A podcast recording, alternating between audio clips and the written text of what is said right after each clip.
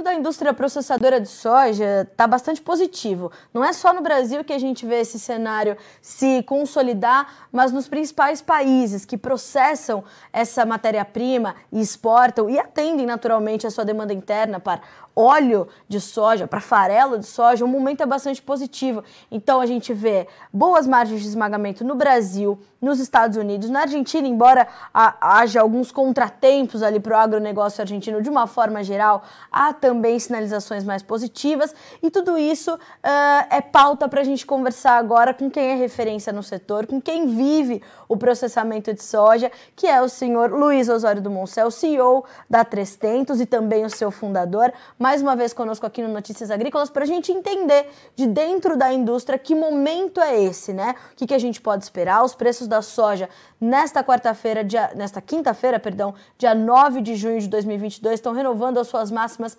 em 10 anos. Os preços da soja na Bolsa de Chicago testam ali para o primeiro vencimento, que é o julho, mais negociado agora, quase 17 cents, ou melhor, 17 dólares e 90 cents por bushel.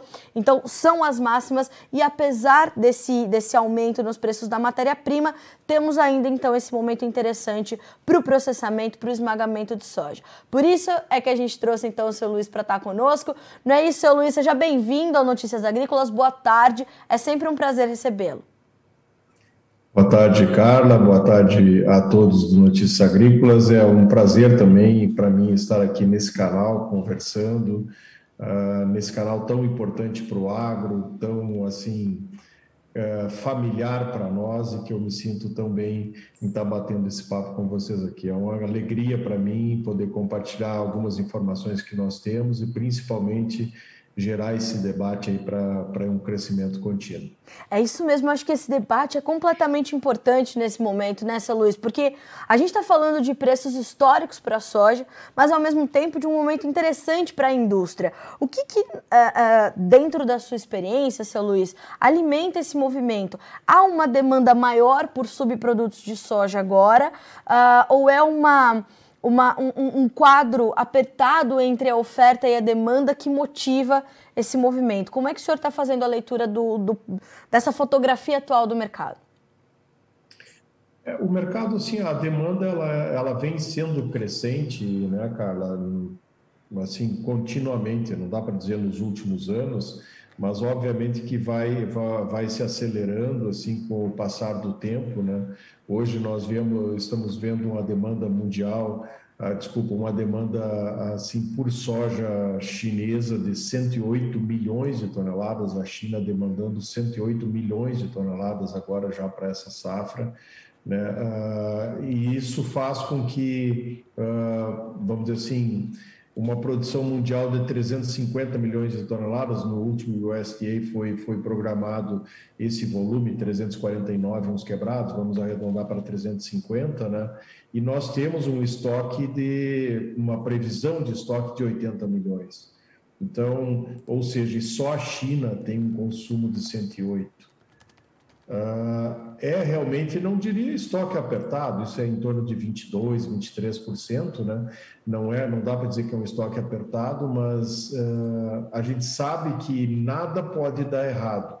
Sim. E essa demanda por alimento e soja hoje, assim como milho, assim como cana, também é energia renovável, também é energia. A gente sabe que qualquer mudança ou qualquer problema climático ou uma situação, até como uma guerra, por exemplo, podem trazer uh, disrupções nessa cadeia, né? E a indústria brasileira, ela obviamente que ela protege primeiro essa soja colhida aqui para que fique na indústria brasileira e possa Sim. ser transformada em farelo, óleo e casca e do óleo biodiesel e enfim, do farelo tantos outros outras proteínas animais que, que chegam à mesa das pessoas. Nós uh, sabemos dessa importância da soja. Nesses primeiros cinco meses do ano, indo para seis meses do ano, a indústria brasileira sim teve boas margens, né? Ela teve, assim, eu não poderia falar em percentuais aqui, porque cada indústria tem o seu, o seu modelo, a, o seu custo, cada indústria tem uma assim uma performance melhor, mais barata ou mais cara e, e, é difícil de se falar em margens em termos assim já percentuais querer fazer uma média para o Brasil ou até por regiões. Mas o que nós temos assim para dizer é que a indústria sim nesses primeiros cinco meses do ano ela teve um resultado bem positivo no crush né, ainda o biodiesel acrescentando alguma, algum percentual em cima desse, desse crush, né, no, no caso da, do óleo de soja, e a demanda contínua.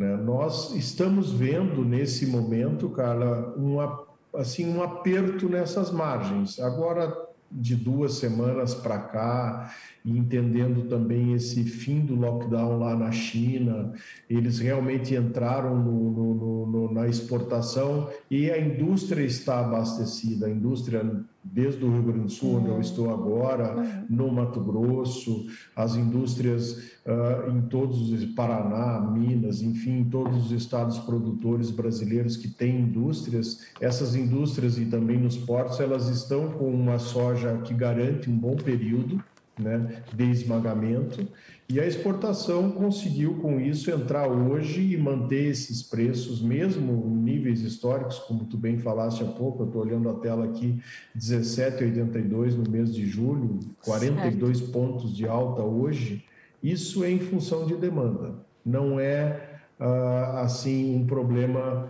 de estoque, é um problema sim não é um problema, é uma situação de uma demanda muito aquecida e uma demanda interna, produzindo farelo, casca e óleo, e uma demanda externa, levando esse grão.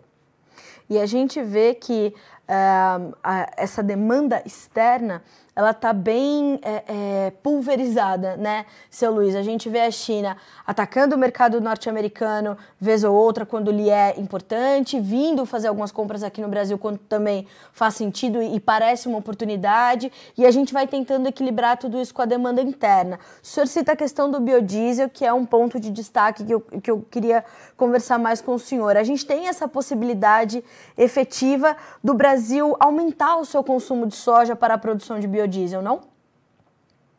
Sim, ela é uma realidade. Assim, eu sou um, um assim, não sei se eu, se eu digo um defensor ou até um apaixonado, né, por esse combustível renovável, assim como sou pelo etanol de milho, assim como sou pelo etanol de cana, assim como sou pelo biodiesel de sebo bovino e tantas outras fontes renováveis para a gente gerar energia e, e não vejo um, o maior país produtor de soja do mundo, com 125 milhões de toneladas, que é a previsão para a próxima safra, não ser um, um protagonista no biodiesel mundial. Né? Quando a gente vê a Indonésia usando e fazendo 20% de biodiesel uh, no seu diesel com óleo de palma, o Brasil estar com 10%, né? e ainda às vezes até correndo o risco de faltar diesel.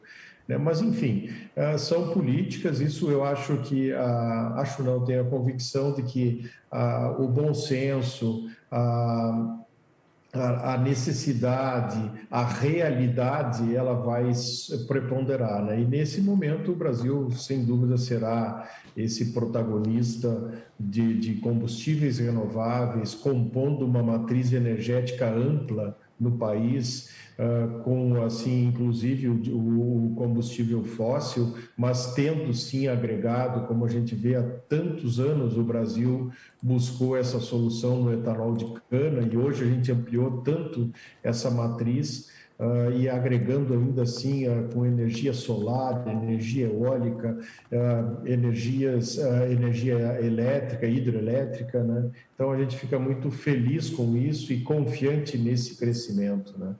Isso é tão interessante da gente observar num momento como esse, né, seu Luiz, onde a gente está falando de outras matrizes energéticas também testando patamares bastante elevados, como é o caso do petróleo né? E essa semana já voltamos a falar de novas disparadas de preços, da possibilidade do barril testar 140 dólares. Uh, e quando a gente vê o petróleo em patamares tão elevados, é inevitável pensarmos uh, que teremos de fato uma busca de biocombustíveis talvez mais acentuada e naturalmente de mais matérias-primas para que eles sejam produzidos, certo? Certo, sem dúvida nenhuma. Isso é assim a, a questão da, da inflação. Nós vivemos um, um período de exceção, né? Só que eu tenho muito assim respeito a, a, a esses momentos, né? Um momento de uhum. ainda uma pandemia Uh, e uma pandemia que, graças a Deus, está indo para o seu final, mas os reflexos dela ainda, ainda vai demorar muito tempo para essas cadeias voltarem. Algumas, infelizmente, nem voltarão, mas eh, essa pandemia nos trouxe muita mudança. Né? E hoje estamos vivendo também uma situação entre a guerra da Ucrânia e da Rússia, né? e que está tendo reflexos em todos os países, em todas as cadeias. Né? E isso, de certa forma, está elevando o custo da energia, o exemplo que tu, que tu levou, mas que bom que nós estamos no Brasil, que bom que somos brasileiros, que bom que nós temos essa vocação agrícola, essa, esse potencial todo, onde nos permite, bem, a, a, o petróleo está 140, obviamente que o óleo de soja acompanha, todos os demais produtos acompanham esse, esse vamos dizer assim, esse marcador de preço, tudo bem, mas nós temos da onde tirar. Sim. Nós temos como não ficar parados pensando em, em energia, em função de não termos como fazer. Nós temos o etanol e nós temos o biodiesel. Então, isso é uma, assim, entre aspas, uma segurança que nós temos. Se vai acontecer, quando vai acontecer, como vai acontecer, a gente não sabe, mas uh, a gente sabe que é uma segurança que o Brasil tem. Seu Luiz, para o farelo é uma situação semelhante? Uh, a gente sabe, né? Quando a gente aumenta o processamento de grão, a gente vai ter um aumento no volume de, de oferta desses subprodutos, né? E a soja é um produto tão incrível que até, até a casca da soja se aproveita, né, seu Luiz? Eu, eu tive a oportunidade de conhecer uh, uma unidade da Trestentes no Rio Grande do Sul. É impressionante que, o que vocês fazem, né? E, e, e a, a importância que a soja hoje tem para o Brasil é, como se tornou como sociedade, né, seu Luiz? E toda essa cadeia, dessa, essa verticalização e essa, essa agregação de valor. Eu sou uma apaixonada pela soja, né? É, e por toda essa, justamente todo esse, esse pós-colheita. É, e quando a gente pensa no farelo, a gente tem um cenário semelhante a esse que o senhor nos escreveu para o óleo? Sim, aí nós vamos falar de alimento, né? principalmente de alimento. Né? E aí eu fico muito feliz, assim, a própria 300 com essa inauguração da fábrica o ano que vem, se Deus quiser, de hoje a um ano a gente vai estar com a fábrica lá de Vera, uh, que fica na BR-163 entre Sorriso e, e Sinop, que funcionando, né? já fazendo o seu crush, já ajudando no, no coração da soja do Brasil, né, a 300 produzindo lá um produto agregado, ajudando toda a região e todo o mercado. Eu fico muito feliz que o Brasil já está, esse ano, fazendo o crush de mais de 50 milhões de toneladas. Né? Então, estamos com uma previsão de 125, temos uma exportação no Brasil, Carla, estimada em 77 milhões de, de toneladas. Isso é Sim. é positivo. Eu quero quanto, assim Uh, vou falar na primeira pessoa porque realmente é um desejo. Né? Uh, eu quero que, assim, quanto menos a gente exportar grão, melhor. Quanto mais nós exportarmos farelo, óleo, biodiesel, uh, casca, glicerina, enfim, tudo que a gente conseguir assim industrializar aqui no Brasil, no maior país produtor de soja do mundo, mais uma vez eu friso isso, uh, melhor para nós, mais empregos, mais divisas e mais crescimento. Então, fico feliz sim que o farelo esteja sendo produzido cada vez mais no Brasil e esse farelo sendo transformado em suíno, sendo transformado em frango, sendo transformado em carne de gado, em leite, enfim, tantos derivados uh, que saem desse farelo de soja, junto com milho, junto com outros produtos de ração, mas principalmente farelo de soja e milho. Isso para nós é alimentação, isso é saúde, né? E o Brasil tem cada vez mais condições de produzir de maneira cada vez mais sustentável produtos de alta qualidade. E o senhor citou esses, esses produtos que a gente tem a possibilidade de exportar. O Brasil tem sido mais demandado também nesses produtos do complexo soja, esses produtos, esses subprodutos ou esses produtos de valor agregado, não, seu Luiz?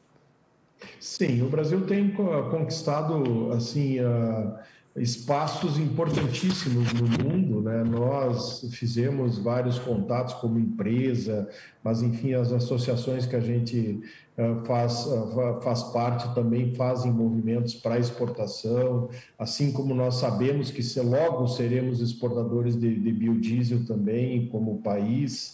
Né? O Brasil hoje tem uh, três safras de milho, por exemplo, né? e o Brasil hoje está exportando 38, 40 milhões de toneladas de milho. Esses dias o Brasil não existia no uhum. mundo como um produtor Sim. de milho, assim, que fosse representativo. Hoje não. Hoje o Brasil produz 116, 117, 118 milhões de toneladas de milho. Numa primeira safra, numa segunda safra e numa terceira safra. Então, uh, que país no mundo tem essa condição, né?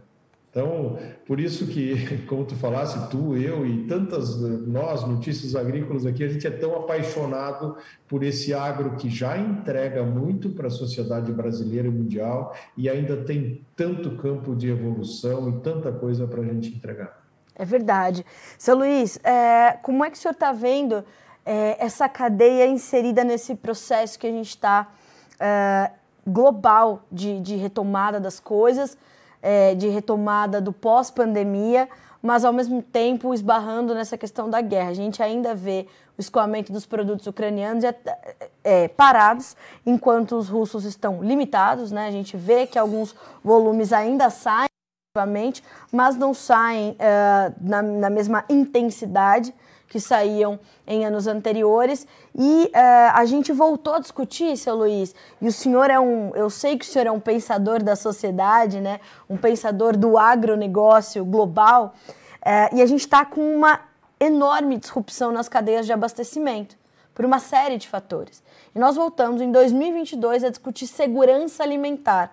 Como é que o senhor inclui essa cadeia, esse complexo soja nessa reorganização, que a gente sabe que ainda pode demorar muito tempo para acontecer, é, das situações e principalmente para que a gente é, veja garantida realmente a segurança alimentar, ou pelo menos que volte a aparecer no horizonte o seu restabelecimento. A pandemia, ah, bem como tu falaste, ela trouxe muita, muitas preocupações e, e, trouxe, no meu ponto de vista, Carla, eu vou fazer algumas análises aqui com, e reflexões, não que isso seja uma verdade, né, mas assim algumas observações que eu faço e trago aqui para para as pessoas que estão conosco agora uh, também pensarem. Né? A, a pandemia nos trouxe uma reflexão que eu acho que os preços das commodities agrícolas que assim que serão alimento energia estão refletindo essa preocupação. O, aquele mundo just in time, aquele mundo, bah, não, soja tem ali, qualquer coisa eu, eu ligo, levanto o telefone, fecho um navio e pá, tá, na, tá daqui a 30 dias, daqui a 15, daqui a 45 dias está no meu porto e isso daqui a 60 dias vira alimento na mesa. Essa preocupação passou a existir com a pandemia e as nações começaram a aumentar os seus estoques e a trabalhar com uma certa antecedência para ter os seus produtos também admitindo que essa curva, essa curva é sempre ascendente de, de demanda por alimento. Nós não estamos uma assim as tecnologias como a food tech, por exemplo, claro que vai compor um percentual não sei daqui a quantos anos, mas isso será percentual, isso será ajudando com que a, a população a, mundial consiga cada vez mais prover alimentos para os seus habitantes. Né? A agricultura, o alimento não vai ter uma estabilização ou muito menos uma redução de demanda. Essa demanda continuará sendo crescente. E vai ser na China, e vai ser na Índia, e no Brasil, e nos Estados Unidos, e inclusive na Europa, onde é que é o nosso maior e, e mais uh, frequente destino do nosso farelo, por exemplo, nosso farelo que eu falo brasileiro. O farelo brasileiro vai para a Europa. Sim. Vai para a Europa por quê? Porque eles têm um hábito alimentar onde eles comem melhor e mais do que uh, os demais continentes. Né? Então, nós sabemos que isso vai acontecer mundialmente, melhor, está acontecendo mundialmente. Então, essa demanda por alimento continua sendo crescente e nós temos o desafio de produzir muito mais por hectare de forma sustentável, não derrubando mais florestas e sim produzindo mais por hectare para que a gente faça com isso uma tecnologia conservacionista.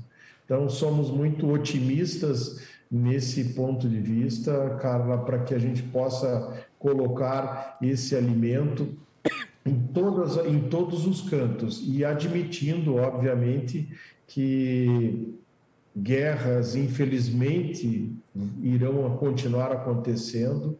Tomara que demore muito tempo por uma nova pandemia, mas a gente sabe que essas dificuldades e com essa circulação de, de pessoas e esse aumento populacional, isso pode se tornar mais frequente. Né? Tem estudiosos, tem pesquisadores que falam que isso será. Nós sabemos também que hoje somos mais de 7,5 bilhões de pessoas no mundo e que em 2050 seremos 9,5 bilhões de pessoas no mundo. Quem vai alimentar? Quem vai conseguir gerar energia para essas pessoas se movimentarem e para os negócios que essas pessoas, pessoas gerarem e se movimentar? Então, Exatamente. obviamente que a agricultura faz parte desse processo. Ela não é a solução de tudo, o biodiesel, o etanol, não, vão, não serão a solução, mas muito menos o fóssil. O fóssil continuará aumentando a demanda pelos estudos que eu recebo, pelos artigos que eu leio. Nos próximos 40 anos, foi a última informação que eu tive, ainda aumenta o consumo de, de, de petróleo. Então, imagine o consumo de energia renovável. Seu Luiz, como eu falei, né, eu gosto sempre de ouvi-lo. É, o senhor tem uma serenidade na fala que me traz bastante serenidade também. Acho e, e o senhor, é, de tudo que o senhor falou, né, é, algumas frases me chamam a atenção e a principal delas é: eu tenho muito respeito por esses momentos. E sempre que eu falo com a audiência do Notícias Agrícolas, eu tento reforçar isso. Tenham respeito por esses momentos de intensidade dos mercados, né?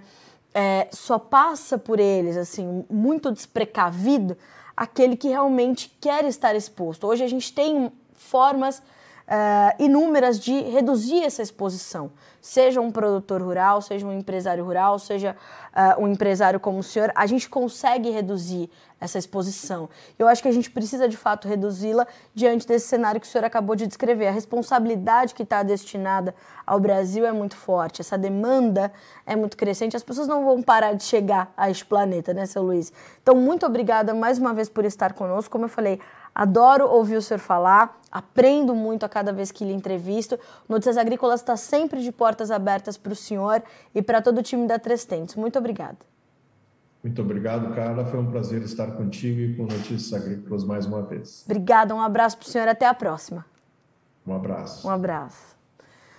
Senhoras e senhores, seu Luiz Osório do Moncel, CEO e fundador do Grupo Trestentos, conosco no Notícias Agrícolas para tratarmos um pouco dessa questão do complexo soja. Então, o seu Luiz aponta é, situações bastante importantes, como principalmente esses primeiros cinco meses de 2022, onde as margens da indústria processadora de soja no país foram bastante interessantes, bastante fortes.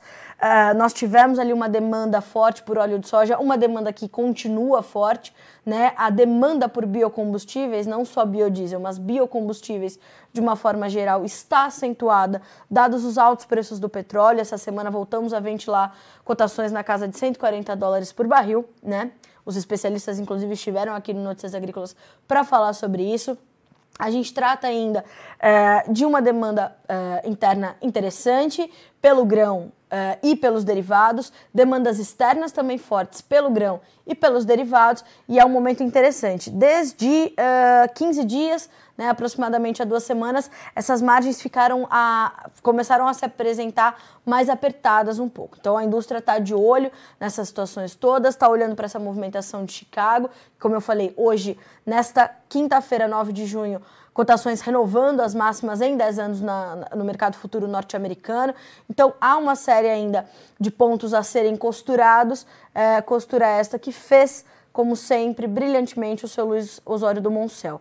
Então é, vale a pena ouvir essa análise, né, essas análises pontuais para soja, para o farelo, para o óleo e para o todo, para o complexo soja de uma forma geral. E o seu Luiz pontua, né? Quanto mais a gente puder é, vender, não só internamente, mas também para exportação, produtos de valor agregado, assim o devemos fazer. Porque, como o próprio nome já diz, é a agregação de valor naquilo que a gente faz. Isso é geração de empregos para o país, fazer a economia girar, só pontos positivos.